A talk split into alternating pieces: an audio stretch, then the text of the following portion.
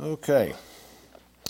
So I want everyone to turn, please, to Ephesians chapter 4. Ephesians 4.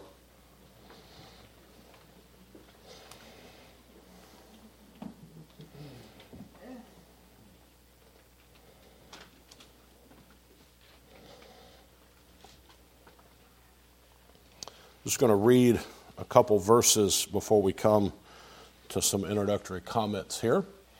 But Ephesians 4, look at verse 1. So here Paul says, There, I therefore, the prisoner of the Lord, beseech you that ye walk worthy of the vocation wherewith ye are called, with all lowliness and meekness, with long suffering, forbearing one another in love, endeavoring to keep the unity of the Spirit in the bond of peace. And so in verse 1 there he says, Walk worthy of the vocation wherewith ye are called.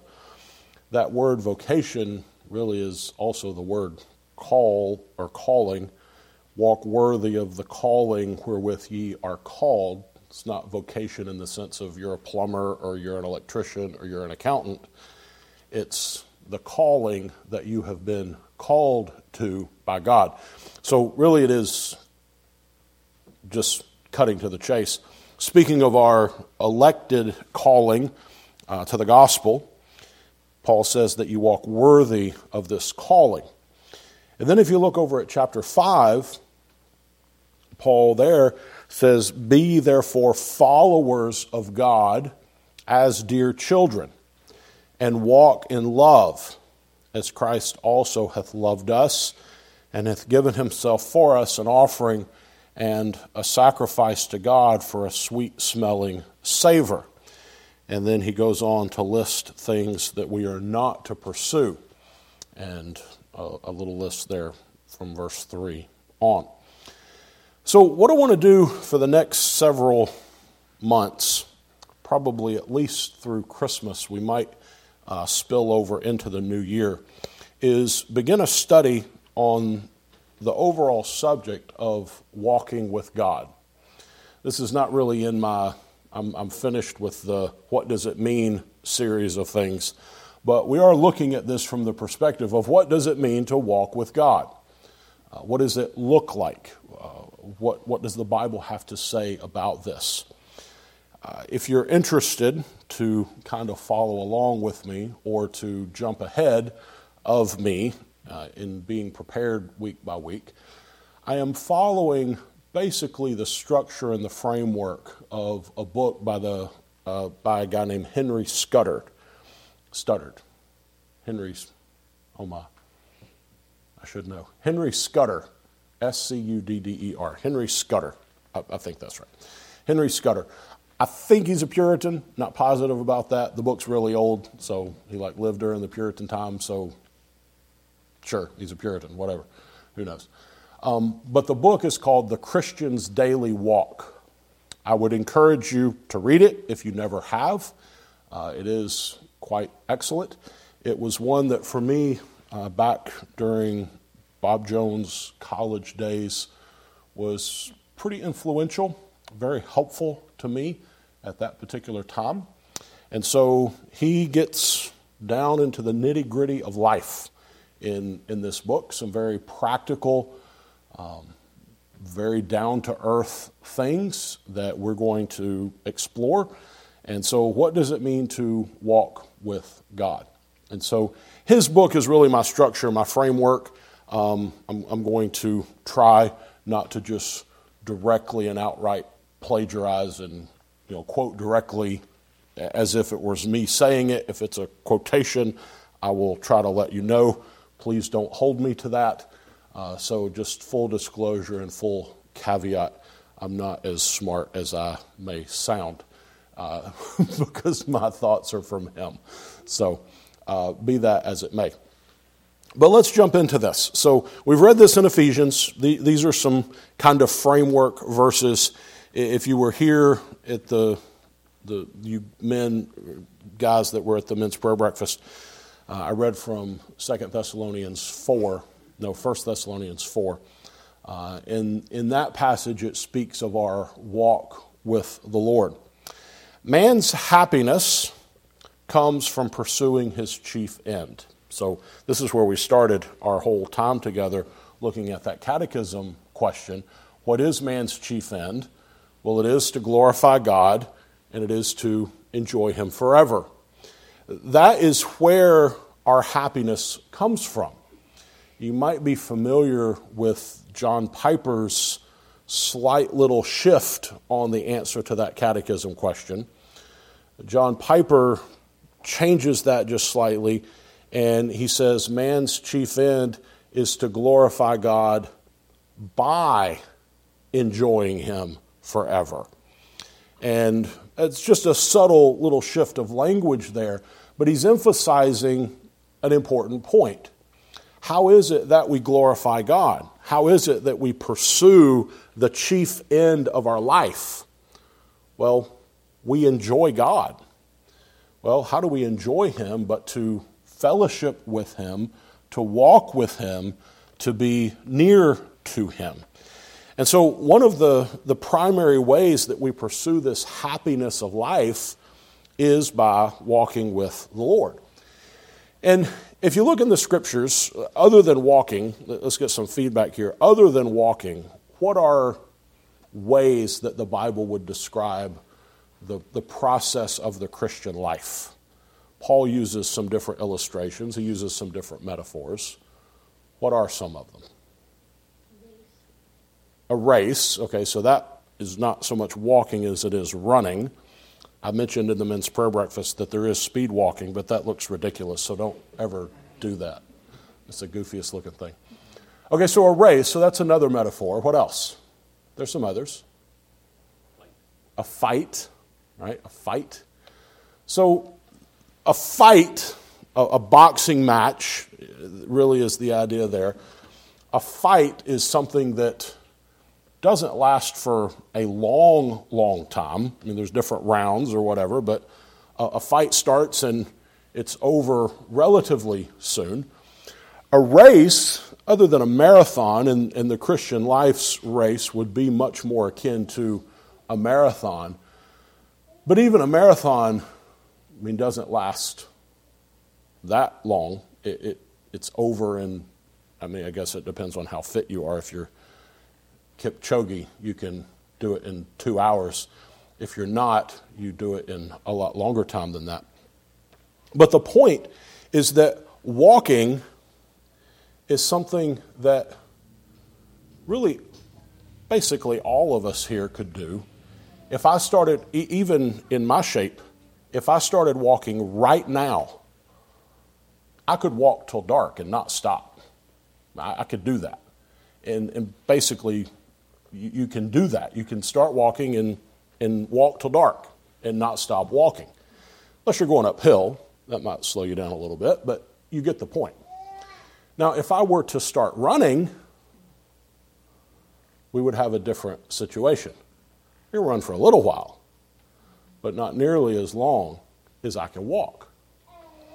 If we started fighting, I would knock you out, but you might knock me out and we'd be done.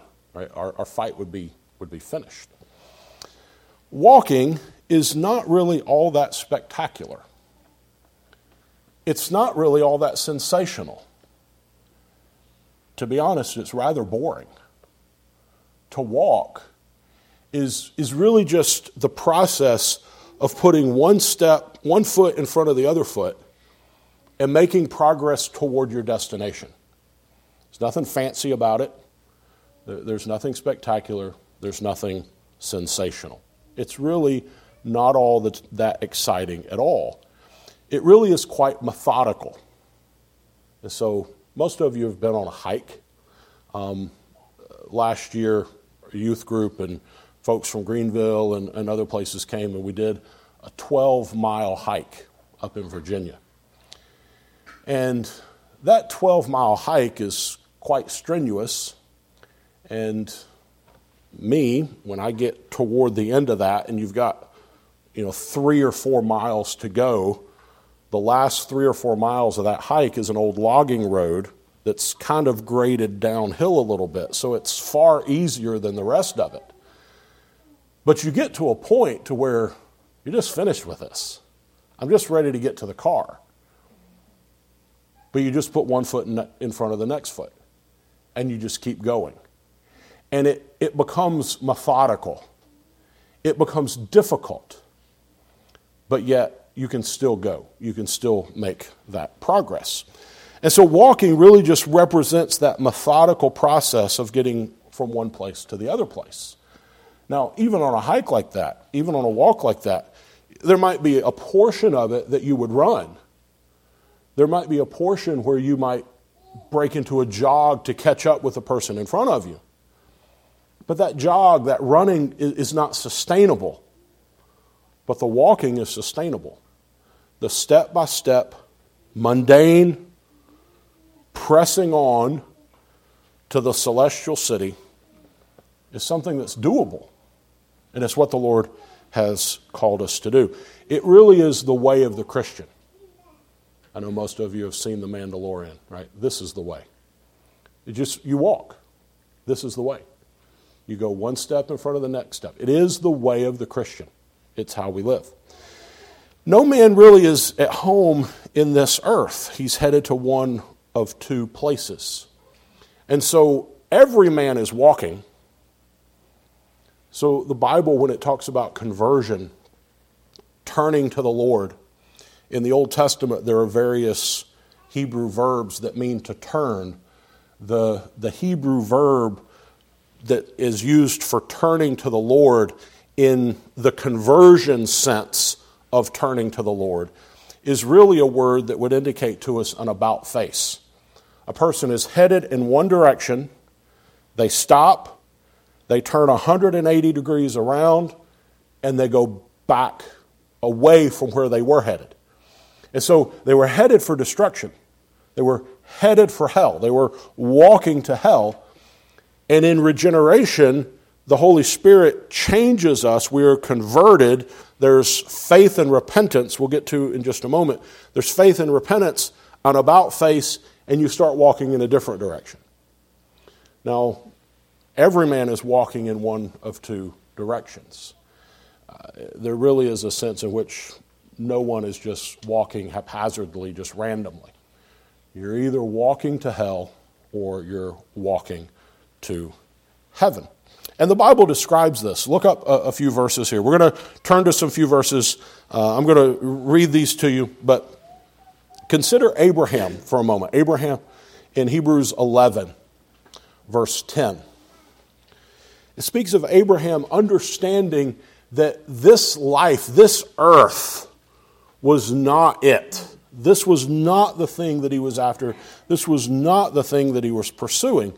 And so Hebrews 11:10 says that Abraham looked for a city which hath foundations, whose builder and maker is God. Now, that wasn't Canaan. That was something better, something bigger than Canaan. In verse number 16 of Hebrews 11 says, But now they desire a better country, that is in heavenly. Wherefore God is not ashamed to be called their God, for he hath given them a city. And again, that's something more than Canaan. Abraham, with the eye of faith, realized that this earth was not his home. He was headed someplace better. He was, he was walking to someplace different. And so, Ephesians 4, it, we read here in Ephesians, opening here, Ephesians 4, verse 17, describes the ungodly, and they're walking in a different direction. They're walking according to their own desires and because of that they are alienated from God. And so Ephesians 4:17 says, "This I say therefore and testify in the Lord that ye henceforth walk not as other Gentiles walk, in the vanity of their mind, having the understanding darkened, being alienated from the life of God through the ignorance that is in them because of the blindness of their heart, who being past feeling have given themselves over unto lasciviousness, to work all uncleanness with greediness. And so here it describes the ungodly. They're also walking in a particular direction. they're walking to destruction. And Paul here specifically admonishes us as believers not to walk that way. Don't walk according to their pattern, walk in a different way. These that are ungodly, they're not looking for a better country. They're looking to fulfill their own pleasures, their own desires, all the time in their ignorance, they are headed to destruction. That's part of evangelism is seeking to hold up the warning sign, flee from the wrath to come. You're headed to destruction. Christ is the way of salvation. And so walking with God is the way of the Christian, it's the way of the believer. And when you walk with God, you align yourself with a great cloud of witnesses that walked with the Lord. Like I say, this is the way of the Christian life. And so let's look at a few examples. These are going to be very familiar. But look, for example, uh, in Genesis 5, verse 22, uh, about Enoch. This is the first one in Scripture where it said specifically of him that he walked with God. Genesis 5:22. And Enoch walked with God after he begat Methuselah 300 years and begat sons and daughters. And all the days of Enoch were 360 and 5 years. And Enoch walked with God, and he was not, for God took him. Uh, we don't read of Enoch's death, his, his, his physical death in this earth. He walked with God, God took him.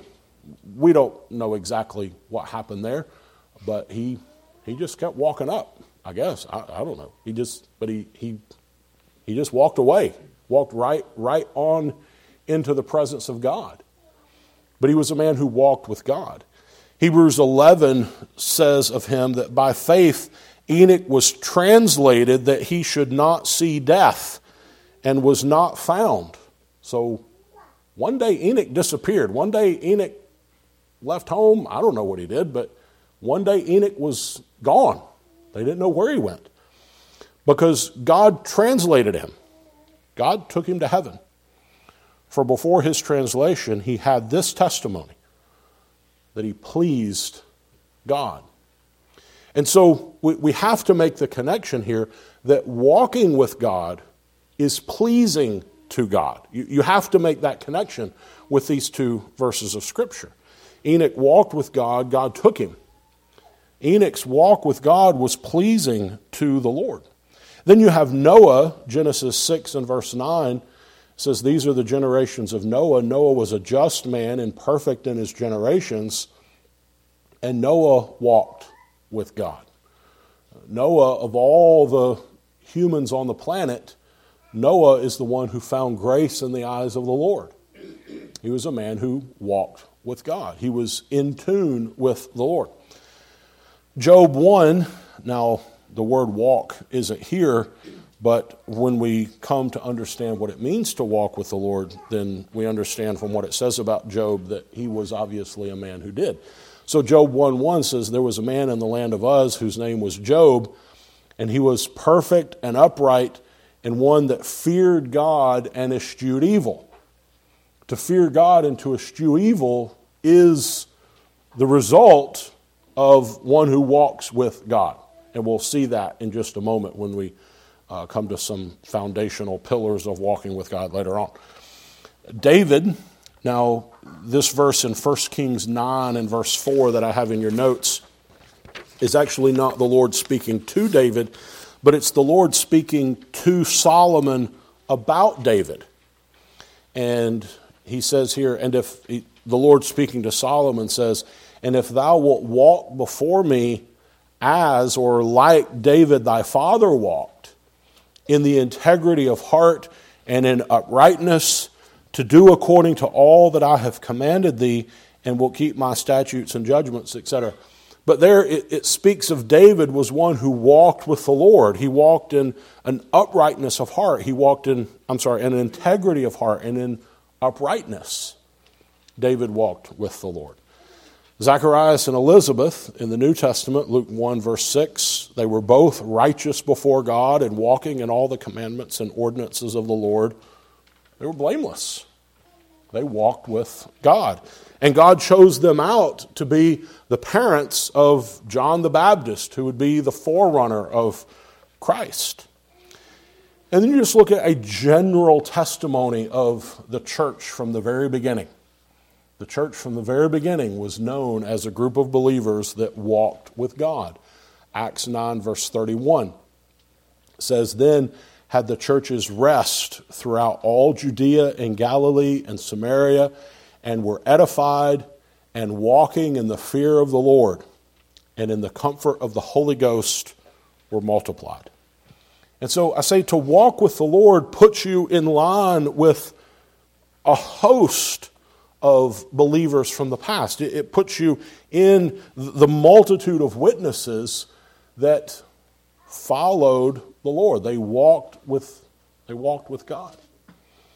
And so I want to finish up this morning with four foundational pillars of walking with the Lord. So with these, we have, we have these four. The first one, faith and repentance. Now, it might seem a strange place to start, but if you remember our lesson through uh, the gospel of your salvation, uh, we went through parts of what we refer to as the Ordo Salutis. Faith and repentance are often referred to as two sides of the same coin. And what is that coin? Does anybody remember what this is? Faith and repentance are two simultaneous aspects of another theological term. Does anybody know what I'm talking about? No. Starts with a C. Conversion. There you go. It's, it's two sides of the conversion coin. Conversion happens so, regeneration is the Holy Spirit's work in the heart of the believer, creating faith and repentance. The regenerated person exercises faith and repentance and is converted. It's all technical, but it's, it's a logical order of events.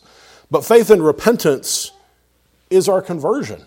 These are necessary aspects. And because we're naturally depraved, we're naturally the enemies of God, we have to have this divine work of grace done to us, regeneration. We have to have that done.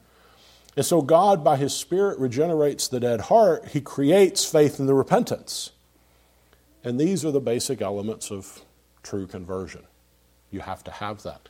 And so, you cannot walk with God without being converted, without being born again. If you've never been born again, if you've never been converted to Christ, if your heart has never been regenerated, you, you really cannot walk with God. You can be a false professor. You can claim to walk with God. But if you're not converted, God is not walking with you. And if God is not walking with you, then you are not walking with God. God walks with those who are born again. And those who are born again walk with God. And so that's why I say this is, this is a foundational pillar of what it is to walk with God. You must be born again, you must be converted. And so Hebrews 6 identifies faith and repentance, repentance toward God, as really part of the foundation of what true religion is. So let's turn that verse up Hebrews 6 and verse number 1. Hebrews 6 1.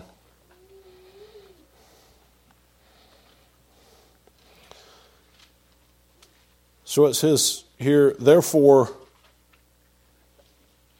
sorry.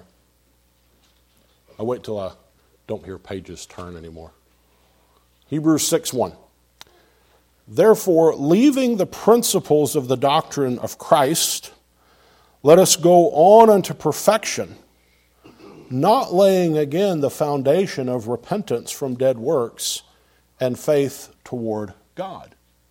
And so, this verse can get complicated and I think can get misunderstood. So let's make sure we understand what, what Paul is talking about here in Hebrews. Therefore, leaving the principles of the doctrine of Christ, let us go on unto perfection, completeness. Let us climb higher. Let us go to more. Not laying again over and over the foundation of repentance from dead works and faith toward God. And so what I'm what I'm saying from this verse is repentance and faith is foundational in the sense that it is assumed of the Christian. If you're a believer, if you're born again, then you walk in you walk with faith toward God and you walk a life of repentance. You you are one who keep shorts account with God. You are convicted of your sin. You repent of that sin. You repent daily, momently of your sins. You, you repent and you walk by faith. And so that's assumed. Now, what Paul is saying in this verse, Paul is saying that one who walks with God is going to higher levels of maturity and is not still working on foundational principles. Now, uh, don't misunderstand that. Because Peter, remember, Peter says that it's profitable that he preaches these things over and over, though ye know them. Right, so don't, don't miss what I'm saying. I'm not saying what some people do believe that the gospel is just what gets you saved, and now we need to go on to other more important stuff. That's wrong. That, that's not at all what I'm trying to communicate.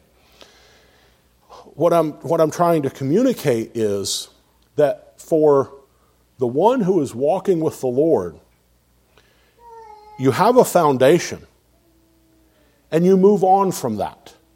So, if I can illustrate it with building a house, because houses have foundations, you lay the foundation first. It is rather ridiculous and rather out of order to start building walls when you have no foundation. You don't start cutting rafters, you don't start installing shingles, you don't start hanging drywall without a foundation. You have to have a foundation. And so you build the foundation. The foundation is there. And then you move on. You move on to other things, other necessary parts of the structure other necessary parts of the Christian life, to use our metaphor here. Now, that's not to say that you never go back and inspect the foundation. You would be foolish to never go back and inspect the foundation. And so, even in the process of building the home, and even in the process of the drywall is being put in, the paint is going on the wall, then it's still prudent from time to time to go examine the foundation and make sure everything's good. Because I don't know about your home, but if you live in a home for any length of time, sometimes foundations can get cracks in them. Some down, sometimes things can happen to the foundation, and what do you do? You ignore it to your financial peril you have to go back, and if you see something wrong with the foundation, you have to address it. You have to, to fix it. You have to shore it up. Sometimes you have to redo that part. Now, we're not redoing our conversion, obviously, but I think you, I think you understand the point here. Paul is saying you lay a foundation and you move on. Not that you never think about it, but there's other things, there's other parts of the Christian life. It is the immature Christian that for all of his Christian life is still living just among the foundation, never moves on from that. And so, what Paul is saying here is we move on from that. As we walk with the Lord, we're, we're going to higher ground. We're not staying down in the foundation the whole time. The second one, the second foundational principle, is to follow God's revealed will. Now, God has revealed His will. He's not revealed all of his will. We, this is another Sunday school lesson, but we sometimes talk about God's revealed will and God's secret will. And so, when will the Lord return? I don't know. That's part of God's secret will. Now, part of his revealed will is that he will return, but his secret will is when he will return. So there's a difference there. He's not revealed all that to us. But he has revealed to us what is necessary for us to know. And so he has revealed his will. More specifically, he has revealed his will in the moral law. He's revealed his will in those Ten Commandments. And he'll never lead us to do anything that is contrary to that revealed will. And so I put an example in your notes here. Um, I mean, how many we could have a bajillion examples, I guess, but uh, this hopefully simple example. Let's say you're at a crossroads with a particular decision about your job, and you, you have got you know you're, you're looking for a new job, and you have you have two different jobs in front of you, and the pay is basically the same, the commute is basically the same, the ins and outs of it, the 401k, and all that, whatever, basically the same. One job requires you to work on Sunday, one job doesn't require you to work on Sunday. Well, there's a sense in which we can say uh, one who walks with God and is attuned to God's revealed will, God has already made that decision for you because He said, Remember the Sabbath day to keep it holy. And so, if I'm faced with these two things, this requires me to forsake the Sabbath day.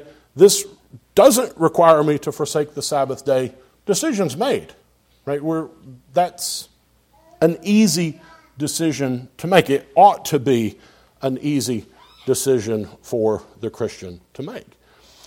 Because one who walks with God has really a very clear path set before him or her for basically every area of life. And so I've tried to illustrate it for you here. You can kind of follow along if your notes in your notes if you want the God that you serve is settled. If you're, if you're walking with God, you don't, have to, you don't have to try to guess, well, which God should I worship? No, that's settled for you. The way that you worship God has already been revealed to you in the scriptures. Thou shalt not make unto thyself any graven image. We're not to have aids and helps. We're not to, to worship God according to our own understanding, our own imagination, our own wills. The way that we worship has already been established the way that we think about God, the, the holiness and the reverence and the worth that we, we bequeath to Him, we, we show Him, we give to Him, is established. We don't count Him lightly. We don't, we don't take His name in vain. We don't treat Him as if He's not important. Our time requirements have already been decided. Six days you work, and one day is the Lord's. The Lord's already laid this path of life out before us as we walk with Him the honor and the respect that you show authority.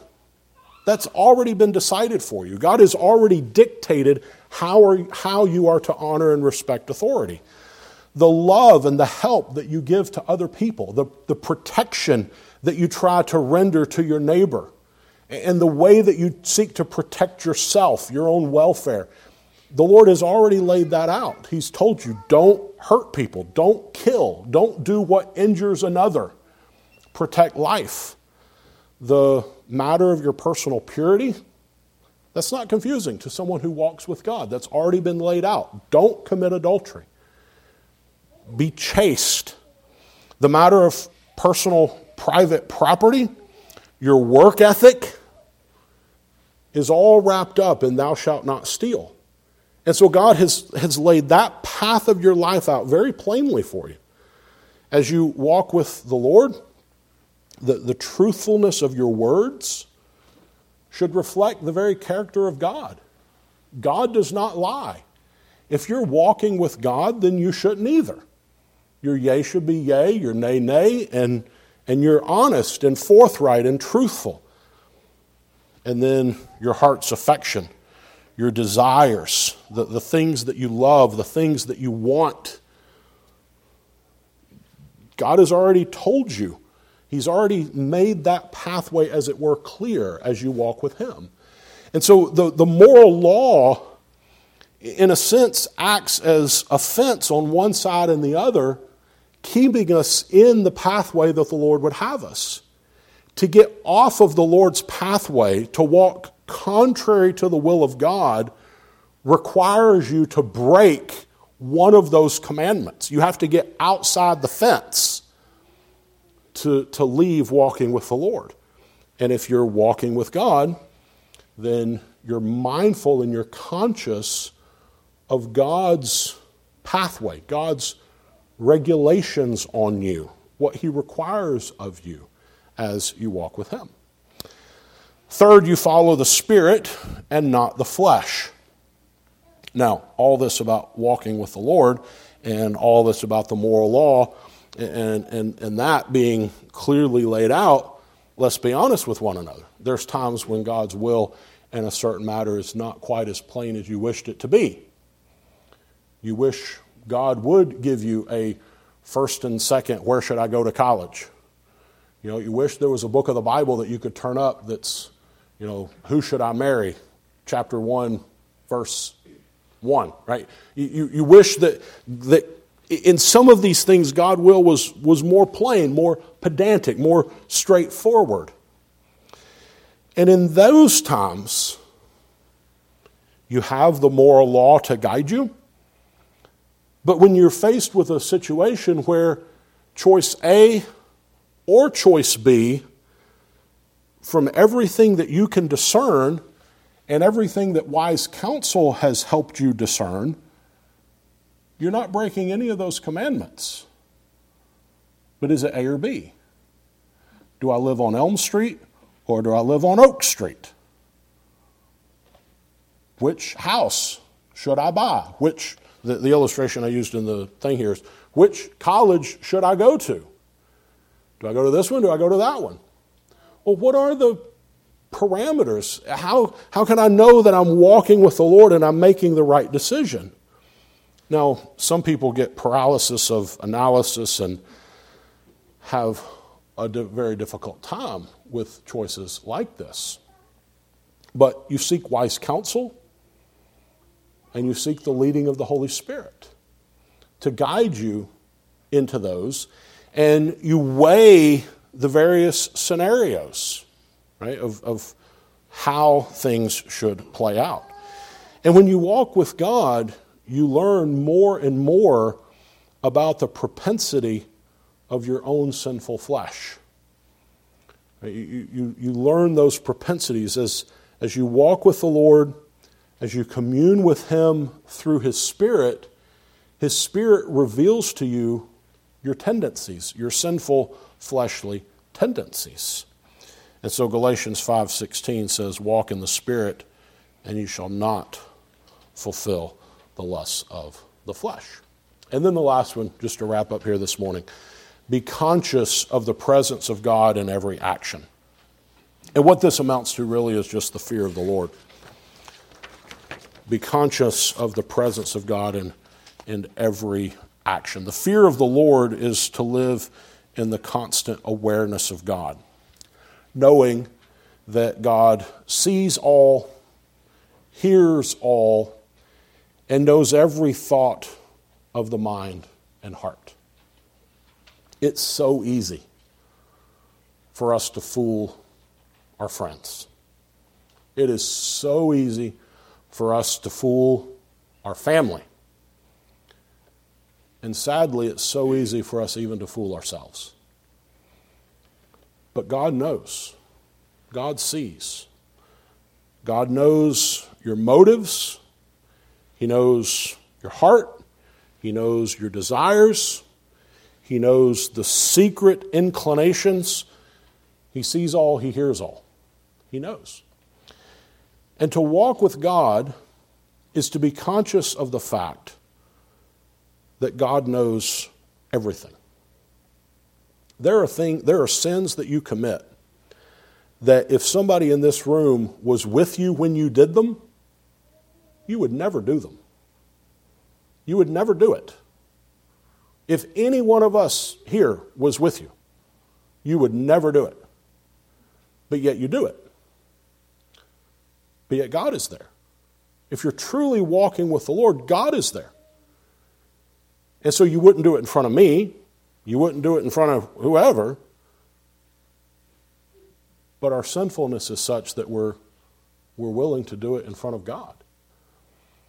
But if you walk with the Lord and you're conscious of that all the time, that He is there, He knows, then again, that keeps you in that narrow path.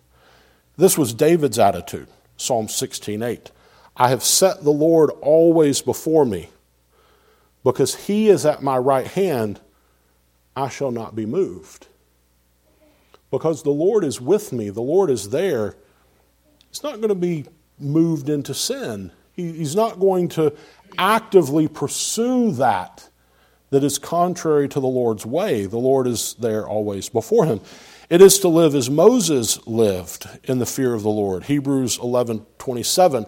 By faith, Moses forsook Egypt, not fearing the wrath of the king, for he endured as seeing him who is invisible. You see, Moses walking in the fear of the Lord, he was following, he was following God.